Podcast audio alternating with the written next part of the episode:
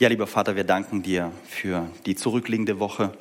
Wir können nur staunen einfach, was du daraus gemacht hast und wir danken dir, dass wir heute Morgen auch hier stehen dürfen und einfach dich loben dürfen, hören dürfen, was du uns zu sagen hast. Und ich bitte dich, dass du den heutigen Morgen segnest und uns das mitgibst, was uns wichtig ist, Herr. Amen. Amen. Ach, ich danke euch. Wir hatten ja so gehofft, dass das so richtig schön das Klischee ausgedappt wird. Haben Sie doch hingekriegt, oder? Ja, richtig gut. Richtig gut. Schön übertrieben, schön überzeichnet. Der Letzte hat's noch verstanden, dass das Thema lautet, wie lebt denn jetzt so ein Christ? Ja, wie lebt er denn? Schauen Sie doch mal um. Da haben Sie ein paar hundert.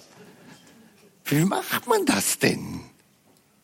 Und wir merken plötzlich, da gibt es so zwei ganz unterschiedliche Kräfte. Die einen Kräfte, das sind die, die von außen gewisse Vorstellungen, die noch gar nicht Christen sind, keine Hektik, äh, aber die von außen sagen, wie so ein Christ aus ihrer Sicht zu sein hat. Das ist eine ganz genaue Vorstellung. Ein Christ darf nicht, soll nicht, macht nicht, tut nicht. Dafür soll er, soll er, soll er, soll er. So, aber das gibt es nicht nur als Außenwelt, gibt es ja auch als Innenwelt. Auch wir denken ja von uns, wie soll ich denn sein? Was wäre denn gut? Was wäre denn richtig? Was wäre denn, was wäre denn angemessen? Was passt denn? Was passt denn? Kleines Beispiel?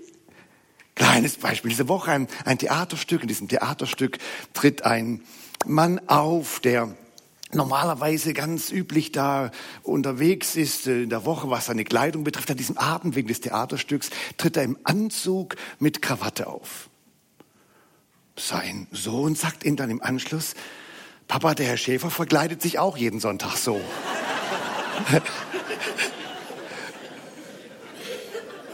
Gut, ne? Ja, ist das, ist das richtig? Was wäre denn, wenn das anders wäre, stimmt, ist das angemessen, passend, gut? Hm, hm, hm, Was ist Kultur? Was ist Zeitgeist? Was machen wir warum? Mag uns Gott so? Mögen wir uns selber so? Mögen die anderen? Oh Mann, Sie merken, das ist ja richtig kompliziert. Das ist ja richtig, richtig kompliziert. Wie verhalte ich mich?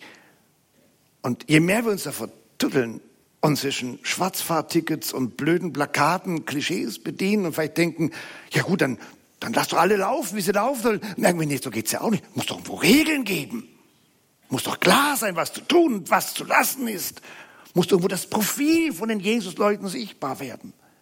Und ich möchte einfach bitten, kommen Sie mit mir zurück auf die Grundlinie. Erstmal zurück auf die Grundlinie. Und zurück auf die Grundlinie, das heißt, wie fing das Ganze eigentlich an? Wie fing das Ganze eigentlich an? Was haben wir dieser Woche versucht, Ihnen weiterzugeben? Was haben wir denn von Jesus vom christlichen Glauben gelernt.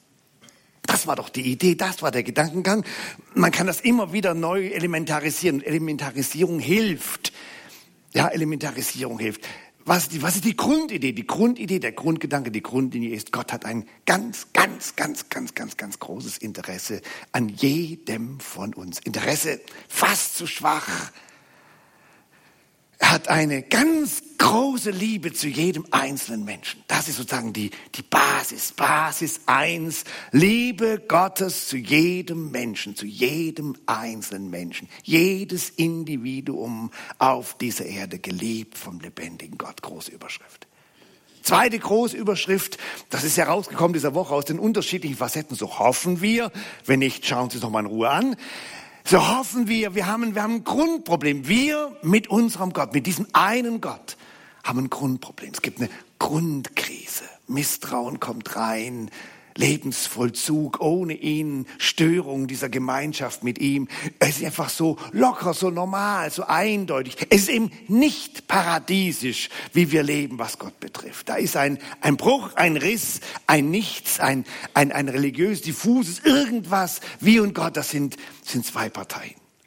Und wenn ich diese Grundbasis habe, diese Liebe Gottes zu jedem Menschen, und wenn ich gleichzeitig erkenne, dass es sich ein Grundproblem gibt, dann ist der, der dritte Schritt und der dritte Gedankengang, ja, tatsächlich, Gott schafft sich eine Lösung. Nicht wir, das ist ja gerade der Clou. Das ist wirklich der Clou. Nicht wir, was normal wäre, wir haben das Problem verursacht, löse es bitte. Nicht wir lösen das Problem, nicht wir, sondern Gott. Gott von seiner Seite schafft sich und für uns die Lösung. Er schickt seinen Sohn. Alles dreht sich um Jesus. Deswegen heißt das Ding ja auch Jesuswoche. Alles dreht sich um Jesus. Die Mitte christlichen Glaubens ist diese Person, ist Jesus. Und in der Mitte von Jesus geht es wiederum eine Mitte. In der Mitte, von der Mitte, von der Mitte steht, wir haben es gesungen, wir haben es erklärt, wir haben es ihnen weitergegeben, diese eigenartige, bewegende und doch auch Kopf und Herz so manchmal überfordernde Botschaft, Nachricht von Gott, der seinen Sohn Jesus an dieses Kreuz schickt und an diesem Kreuz stellvertretend für die Schuld, für den Riss, für die Sünde, für das Böse aller Menschen sterben lässt. Was für eine Botschaft. Er schafft sich die Lösung. Gott schafft sich aus Liebe die Lösung. Und nach dieser Basis seiner Liebe zu uns und nach diesem Erkennen des, des Problems und nach der Erfahrung des Lösungsangebotes kommt es, kommt es zum vierten. Ich darf das, was Gott mir geschaffen, was Gott für mich vorbereitet, was Gott mir anbietet, ich darf das für mich persönlich annehmen. Christlicher Glaube hat ganz entscheidend mit Freiheit zu tun. Freiheit, diese Beziehung zum lebendigen Gott selbst zu wollen. Ich will Jesus. Und wenn ich diese Beziehung will, dann will ich das auch ausdrücken, dann will ich es auch dokumentieren, dann will ich es auch persönlich sagen, Herr Jesus, ich möchte mit dir leben. Und natürlich freuen wir uns über jeden Menschen, von dem wir es schon wissen, von manchen wissen wir es ja gar nicht, der in dieser Woche für sich persönlich gesagt hat, Jesus, ich will dich. Ich will dein Angebot, ich will deine Liebe, ich will zu dir gehören. Und wir sind davon überzeugt, wie es ihr vorhin gesagt habt, da ist man echt zu beglückwünschen. Wenn Jesus ins Leben hineinkommt, ist man echt zu beglückwünschen. So, jetzt ist der da.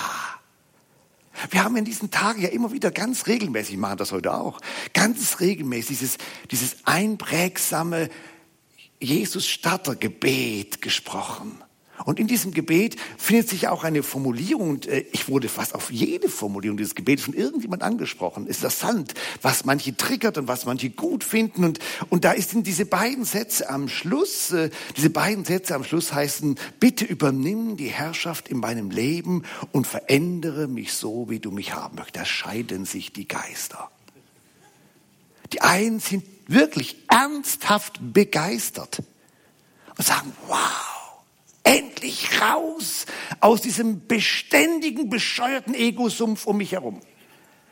Endlich kommt die Kraft aller Kräfte. Endlich kommt die Autorität aller Autoritäten. Endlich kommt der ein in meine kleine menschliche Existenz und regiert und herrscht. Das muss, das muss traumhaft sein, wenn ich meinen kleinen bescheuerten Thron aufgebe und mein Pappkrönchen ablege und den auf den Thron meines Lebens setze, der der lebendige Gott ist. Was für ein Satz. Ich sage mit ganzem Herzen, bitte übernimm die Herrschaft in meinem Leben. Und Veränderung, oh, wenn das doch endlich wahr würde. Wenn es doch tatsächlich zu dieser wunderschönen Metamorphose meiner Existenz käme. Wenn es doch tatsächlich gelingen könnte, dass aus der Raupe ein Schmetterling wird. Halleluja, komm. Also die Begeisterten. Und die anderen sagen, ich habe Panik. Ich habe Panik, wenn ich diese Sätze lese. Das triggert mich. Wieder ändert jemand mein Leben. Wieder bestimmt jemand über mich. Wo kommen wir denn hin? Ich bin doch eine autonome Persönlichkeit. Und dann merkt man, das sind, oh, da müssen Sie therapeutisch nochmal nacherfahren. Denn Sie haben es ja nicht mit irgendeinem Diktator zu tun, nicht mit irgendeinem irrgelaufenen System, nicht mit irgendeinem Sektenguru. Sie haben es mit Gott zu tun. Kommen Sie runter. Kommen Sie runter. Das hat mit Gott zu tun. Gott tritt in Jesus in ihr Leben hinein. Ja, natürlich ist das nicht nur so eine homöopathische Dosis. Natürlich hat das Auswirkungen. Natürlich bleibt ihr Leben nicht so, wie es ist. Wäre ja tragisch. Wäre ja tragisch. Sondern diese verändernde, regierende, starke, göttliche Kraft die tritt tatsächlich jetzt in ihr Leben hinein. Und wenn diese Kraft in unser Leben hineintritt, ja, dann werden die Dinge wirklich anders. Die werden wirklich anders. Aber wenn sie dann anders werden, bleibt es doch immer und immer neu die Frage, wie wird es denn anders? Und jetzt entdecken wir, dass in der Bibel tatsächlich die, die, die Begrifflichkeit, wie das beschrieben wird, für uns sehr, sehr wichtig ist. Das ist ja nicht einfach auswechselbar. Alle, alle Worte, die die Bibel nimmt, sind Worte, die von, von Beziehungen sprechen. Es ist immer keine, kein Sachgegenstand. Es ist immer, immer wieder eine Beziehungssprache. Das hatten Sie, denke ich, in den Liedern, in, in den Zeugnissen, den Berichten mitgekriegt. Das, das, das Zentrale, die zentrale Sprache äh, unter uns Christen ist, dass, dass durch Jesus, den Sohn Gottes, ich eine Beziehung zu Gott bekomme als Kind zum Vater. Ja, das ist doch, das ist doch nicht einfach nur einen kurzen Moment, das ist doch, das ist doch jetzt eine lebenslange Geschichte. Das, das, das kann niemand mehr wegnehmen. Das ist etwas, was man nicht kündigen kann. Das, das ist jetzt immer da, immer da. Vater und ein Kind. Söhne, Töchter Gottes des Vaters. Und Sie wissen, das ist ja, das ist ja dann eingegangen in das große Christengebet das nicht sagen, du letztes Sein am Horizont, du tiefster Urgrund alles Lebens oder irgend so ein Geblubber. Sondern wenn, wenn, wenn Christen zu Gott kommen, dann sagen sie, Vater unser oder unser Vater, je nachdem, was da wollen. Das heißt, Vater, das Vaterbild steht ganz zentral da. Ja, ich weiß, ich weiß, diese irdischen Väter. Ja, ich weiß. Alles nur Abklatsch von dem einen Vater, weiß ich. Aber ich weiß auch, dass in ihrer Seele, in ihrem Geist, so wie in allen Menschenseelen, allen Menschengeistern, ein tiefes Urbild angelegt ist, von dem wie ein Vater ist. Gott, der Vater. Gott, der Vater aller Vaterschaft. Das ist eine, eine ganz wichtige Anrede. Wenn sie zu Gott kommen, dann haben sie fortan ihn als Vater. Und mit der Basis geht's zu neuen Ufern. Mit der Basis geht's in die Nachfolge hinein. Oder Sie haben die andere Redeweise, dass natürlich ganz oft in der Bibel, wenn von Gemeinschaft der Christen mit Gott die Rede ist, ist von einem Haus die Rede. Von einer Wohnung die Rede. Und konsequenterweise zu Teil A von einem Vaterhaus. Das heißt, ich weiß plötzlich, ich bin nicht mehr heimatlos. Ich habe ein Zuhause. Und wieder merken Sie, das ist doch nicht eine Sache für heute und morgen ist es egal. Sondern mein Zuhause, meine Heimat, mein Vaterhaus. Das ist etwas, was ganz viele von uns, alle Modernität hin oder her, ganz klar in ihrer inneren Seele abgespeichert haben. Natürlich. Und, und alle Eltern, die hier sind, wollen das wiederum für ihre Kinder, dass sie eine, eine Heimat, eine Familie, ein Elternhaus haben, mit dem sie etwas ganz positiv Schützendes, Festhaltendes verbinden. Logo. Und jetzt kommt Gott und sagt, du darfst in mein Haus, in das Vaterhaus Gottes bis hinein. Das ist das Bild für die Ewigkeit, mit diesem Bild der Wohnung bei Gott in seiner Welt bestimmt ist. Wenn Menschen sterben, die an Jesus Christus glauben, dann sagen wir, sie gehen nach Hause. Und der Nichtgläubige denkt, wieso? Sind gerade alle weg? Nein, sie gehen nach Hause, in, in das Haus derer, des Vaters im Himmel. Also das eine ist der Vater, das andere ist das Vaterhaus. Das dritte Bild noch intensiver. Das dritte Bild ist das Bild, das Paulus gebraucht hat, wenn er Christen, vor allem im Plural, die Christen an sich, die Gemeinde beschreibt. Dann beschreibt er sie wie eine Braut. Unserer Braut gehört ein Bräutigam. Und wieder haben sie ein, ein Wahnsinnsbild. Ja, das Bild einer, einer Ehe, wenn es gut läuft, weil die beiden sich lieben, weil sie das wollen und nicht, weil sie gezwungen wurden und denken, wie, wie konnte ich nur so einen Fehler machen? Das heißt, dahinter steckt wiederum eine, eine, eine ganz tiefe, intensive Beziehung, die da ist. Jetzt haben wir schon drei Bilder. Vater, Kind. Vater, Haus. Braut, Bräutigam. Und es wird noch steiler ein, ein, der ganz starke Sprache der Bibel ist, wir sind wie ein Teil des großen Körpers von Jesus.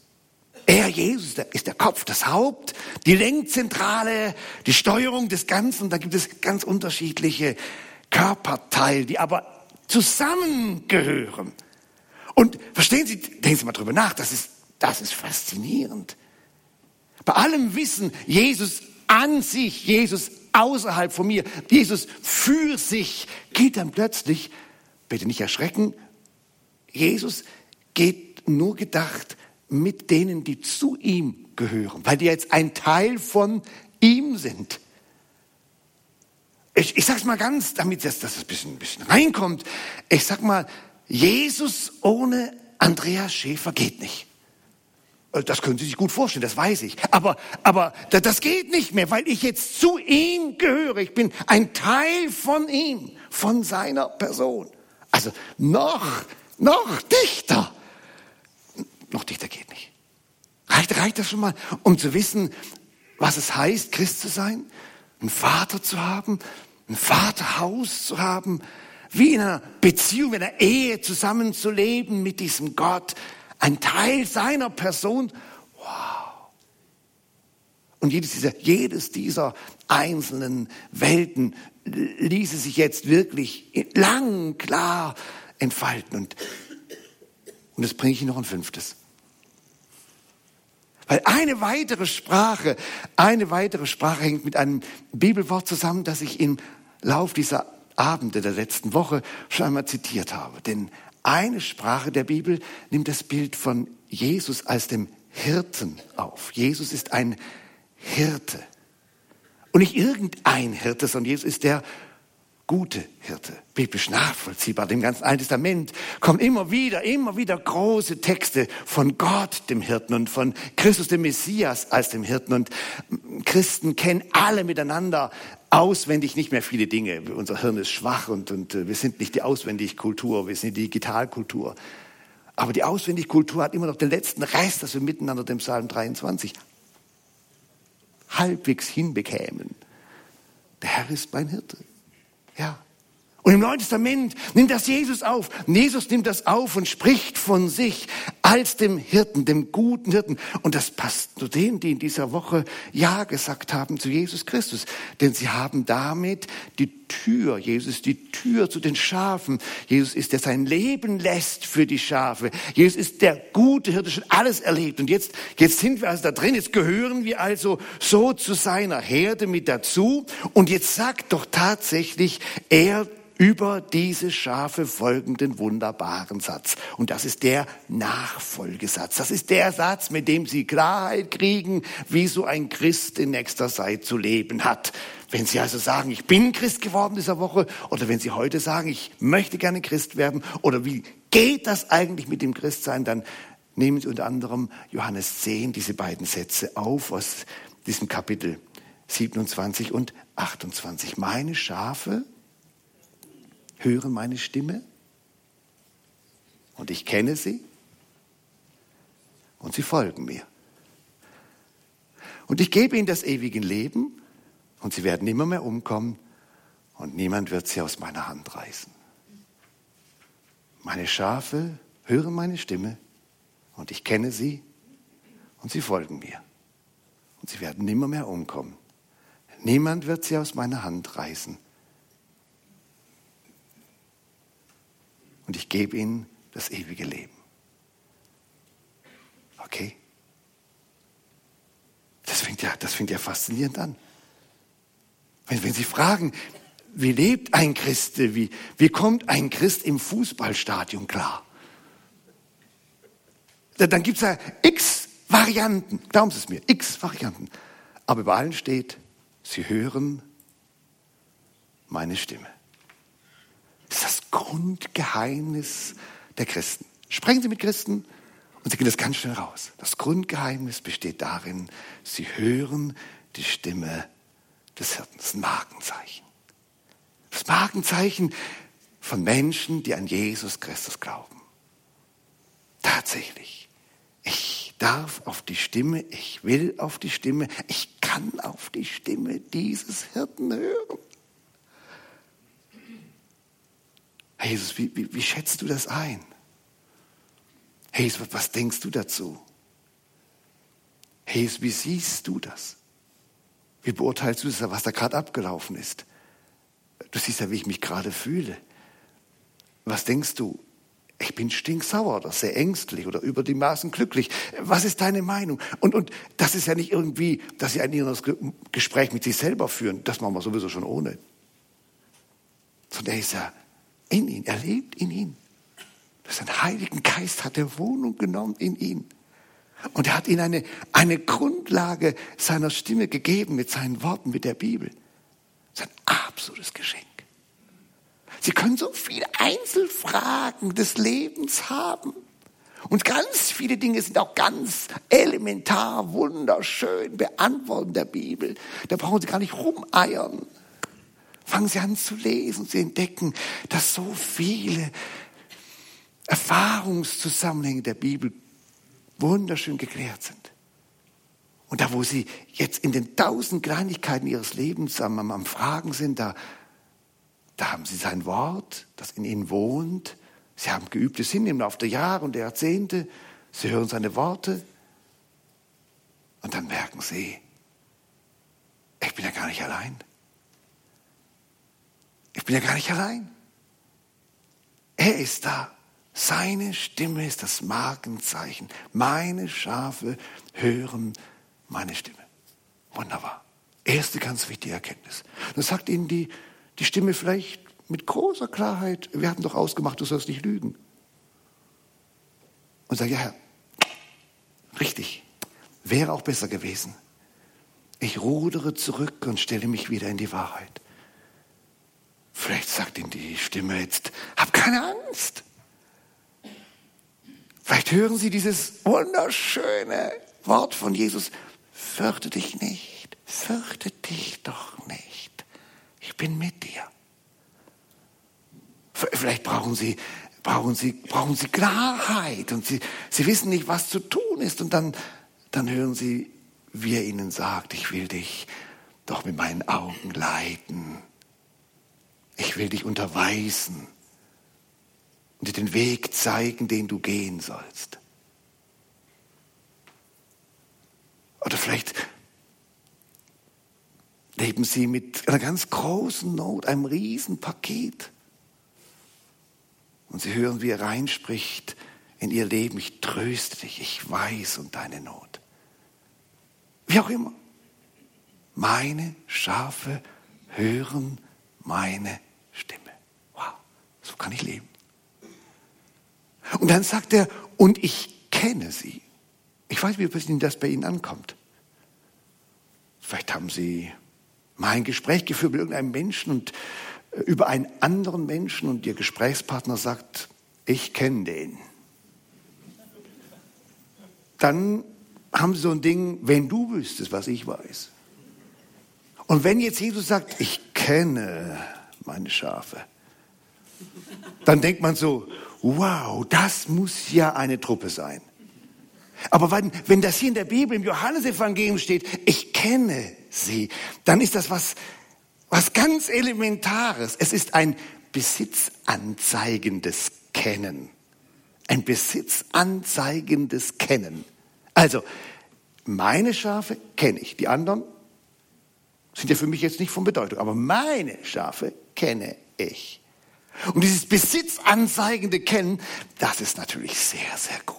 Das ist sehr, sehr, sehr gut. Sie dürfen das wissen, wenn Sie mit diesem Jesus unterwegs sind und mit ihm in die Nachfolge gehen, mit ihm leben, dann, dann weiß er darum, dass Sie ihm gehören. Und das Gehören, haben Sie schon ein bisschen erklärt, dieses Gehören hat nun tatsächlich beide Seiten. Ich gehöre Jesus. Ich bin, ja, sagen wir es noch ein bisschen deutlicher, damit das rauskommt. Ich bin sein Besitz. So, damit hat er tatsächlich für mein Leben zwei ganz wichtige Aufgaben. Beide Aufgaben sind wichtig. Wenn ich das höre, ich kenne meine Schafe. Der eine Gedankengang ist der, der tröstliche Gedankengang. Der tröstliche Gedankengang. Jesus kennt mich. Er weiß, dass ich zu ihm gehöre. Ich bin sein Besitz. Er hat sich darum zu kümmern. Das Fachwort, das kennen die, die so im Wirtschaftsleben unterwegs sind. Das Fachwort, das war, was da im Johannesevangelium steht, heißt, er hat die Prokura. Also er hat nicht nur Recht, er hat auch Pflichten. Sie, sie gehen den Tag hinein, heute ist ein durchschnittlichen Sonntag, und Jesus sagt zu ihnen, ich kenne meine Schafe. Und dann wissen sie, oh gut, er kennt mich. Das heißt, oh, wie tröstlich, er, er ist an diesem Sonntag für mich persönlich verantwortlich. Ich bin nicht irgendwer, ich bin sein Schaf. Er hat sich um mich gefälligst zu kümmern. Ja, tatsächlich, das ist seine Pflicht. Und glauben Sie mir, das macht er auch. Unglaublich tröstlich. Unglaublich tröstlich. Sie denken zwischendurch, äh, vielleicht soll ich selber machen. Und dann erlernen Sie im Laufe der Jahre und Jahrzehnte Ihres Jesus-Lebens durch viele tausend Einheiten, jetzt mal ganz ruhig, ganz ruhig, Schäfer. Du bist ein Schaf und er kennt dich ganz tröstlich. Aber das, was mit darin steht, ist das andere, ist natürlich enorm klarstellend. Ich bin sein Schaf. Tja, das war's.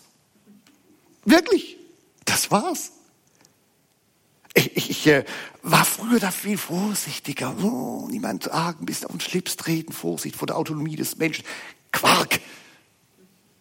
Ich habe mein Leben Jesus gegeben, es gehört ihm, er soll es machen. Punkt. Und ich sage Ihnen, ich war noch nie so frei. Okay? Ich bin sein. Ich gehöre nicht mir selbst. Und das macht unglaublich frei. Ich kenne meine Schafe. Das ist tröstlich und klarstellend. Also, wie lebt so ein Christ? Ein Christ ist einer, der hört. Ich höre seine Stimme. Meine Schafe hören meine Stimme. Ich kenne sie, besitzanzeigend. Und Jetzt haben sie es. Und sie, sie folgen mir. Ah, an der Stelle hätten jetzt gerne die ganz Deutschen unter uns, die hätten jetzt gerne dieses Grundgesetz für Jesus, Leute. 28 Grundsatzartikel 34 Unterparagraphen 78 Ausführungsbestimmungen. Man muss doch wissen, wie das Ding läuft. Äh, und sie folgen mir. Das ist ja, das ist ja eine Ansage für ein ganzes, ja tatsächlich, für ein ganzes Leben. Das heißt aber, ich weiß noch nicht, was äh, Mai 24, nein. Wie sieht es denn 2030 aus? Äh, mein Gott, wie sind die Entwicklungsstand? Und sie folgen mir. Wann her? Heute. Jetzt fang doch mal heute an, ihm zu folgen. Äh, morgen habe ich ein Problem. Heute ihm folgen. Ich habe eine große Krise. Heute ihm folgen. Heute ihm folgen. Und dann merkt man tatsächlich, der macht das korrigiert sie, der stärkt sie, der bremst sie, der stellt sie wieder auf den Weg, der, der macht das tatsächlich, der ist tatsächlich in einem ganz normalen, durchschnittlichen Leben mit Jesus dabei. Der ist im Stadion beim Fahrkartenkauf und zu Hause und im Beruf beim Alleinsein und Tag und Nacht und immer, immer folgen sie ihm, folgen sie ihm. Reicht doch. Herr Jesus, reicht. Meine Schafe hören meine Stimme. Ich kenne sie und sie folgen mir. Und jetzt hört Jesus nicht auf. Er gibt uns, uns, diesen Schafen, seine wunderschöne dreifache Zielgarantie. Das ist gut. Das ist eine dreifache Zielgarantie. Sie könnten immer noch sagen, äh, klappt das mit diesem Jesus? Anfangen ist das eine, Ankommen ist das andere. Sie kriegen eine dreifache Zielgarantie.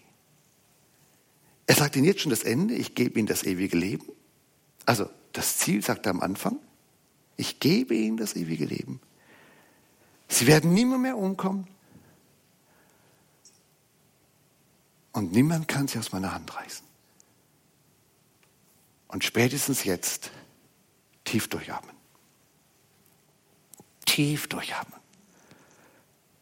Jesus, Leute, Menschen, die den guten Hirten als ihren Hirten angenommen haben, sind Menschen, die wirklich tatsächlich begründet tief durchatmen dürfen.